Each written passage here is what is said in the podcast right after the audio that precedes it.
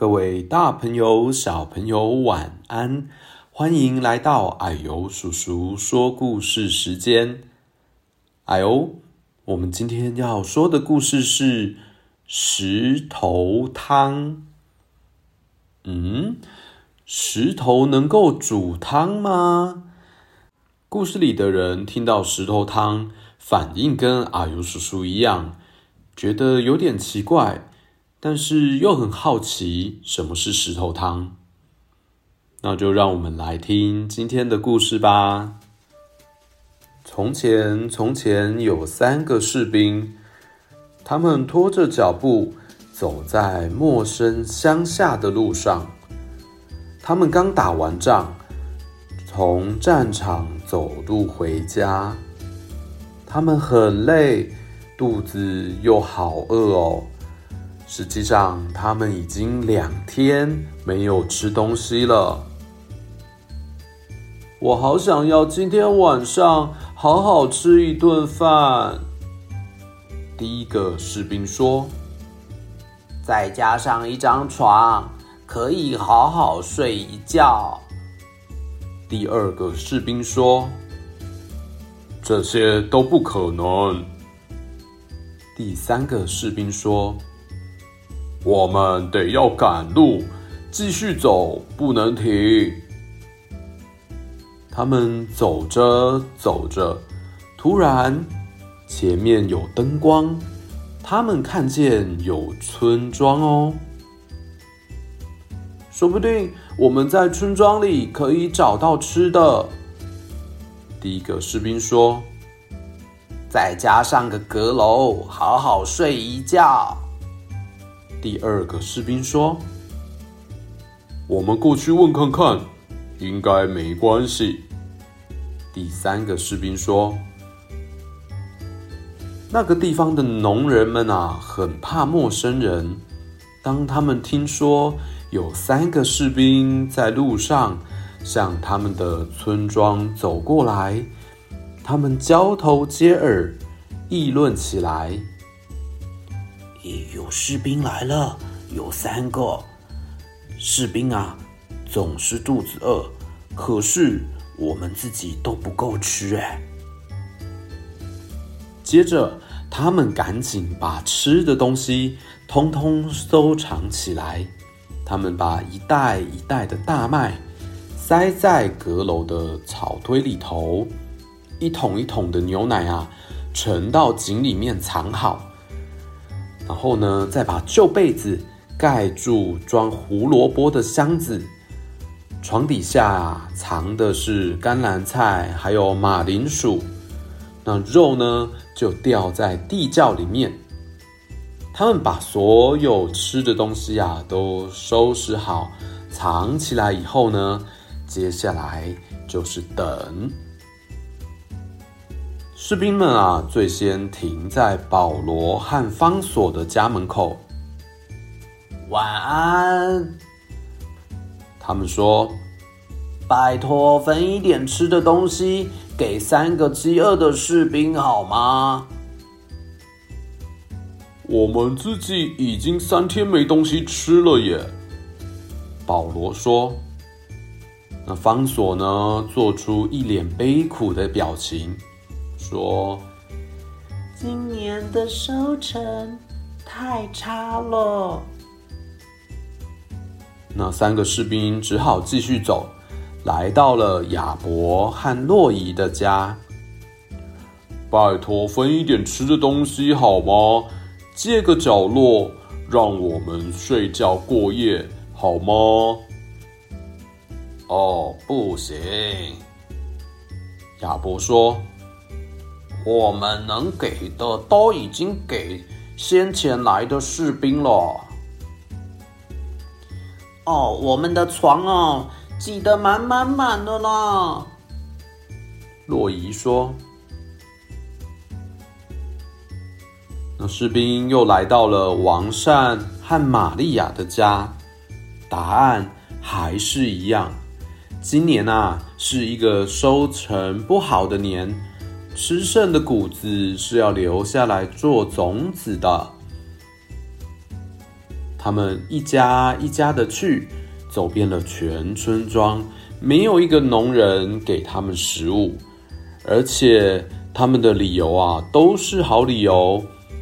这一家的稻谷要留下来播种，那一家呢，有体弱多病的老父亲要奉养，每一家人呢，都有好多张嘴啊，等着要吃东西，所以呢，没有人可以给他们吃的。全村庄的人一个一个呢，都出来站在街上叹气。他们看起来啊，一个比一个还要饥饿。那三个士兵呢，这时候靠在一起，轻声的商量着事情。然后呢，第一个士兵叫喊：“诸位好心的人！”所有的农人呢，听到了，全都聚了过来。我们啊，是三个饥饿的士兵，来自陌生的地方，向你们要一点吃的东西。可是啊，你们没有东西可以吃，这样看来，我们就只好煮石头汤喽。农人们张大了眼睛。石头汤，那得好好看个明白了。首先，我们需要一个大大的铁锅。第一个士兵说：“农人四处去找，抬过来一个最大的铁锅。这么大的铁锅，要拿什么进去煮啊？”这个锅子一点都不会太大。士兵们说：“不过可以啦，现在加水，点火，然后开始煮。那水呢，就一桶一桶的倒进锅里去。火生在村庄广场中间，锅子呢就架在上面煮着。现在，请给我们三粒。”光滑圆润的石头。说时迟，那时快，石头搬过来了。看见士兵，就把石头放进锅里。哇，农人们的眼睛啊，一个一个睁得又圆又大。煮汤啊，不管煮什么汤，都应该要加点盐呐，还要加点胡椒。士兵们啊，口里说着，手呢就不停的搅动着汤。孩子们啊，跑回去拿盐还有胡椒。像这样的石头，一般来说煮出来的汤会是好汤。不过啊，要是能够再加上少许的胡萝卜，就会更好。哦。是吗？嗯，我想胡萝卜啊，我是有一两条。方所说，接着他就拔腿就跑，从盖着红被子的箱子里，他拿出了胡萝卜，包满满的一围裙抱了过来。一锅好石头汤，应该要放甘蓝菜。士兵们一边削着胡萝卜丢进锅里，一边说：“啊，不过啊，说了也是白说，你们没有这种东西啊。”哦，我回去找看看。哦，说不定哦，可以找到一些。玛利亚说。说完就急急忙忙的跑回去，从床底下的柜子。挖出了三颗甘蓝菜，抱了过来。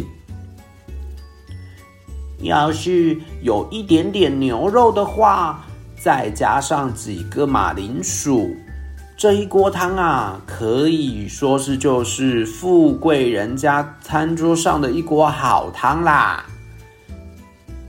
农人们脑筋转了转，他们想起来了，马铃薯和牛肉块。掉在地窖里，他们就跑回去拿。富贵人家餐桌上的好汤啊，用几粒石头就煮出来了。哇，这简直就是在变魔术哎！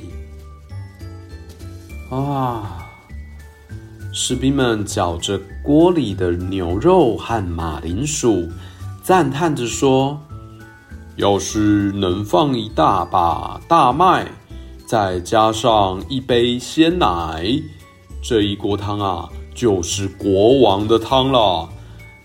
是哦，上一次啊，国王和我们一起吃饭的时候啊，他点的就是这一道汤啊。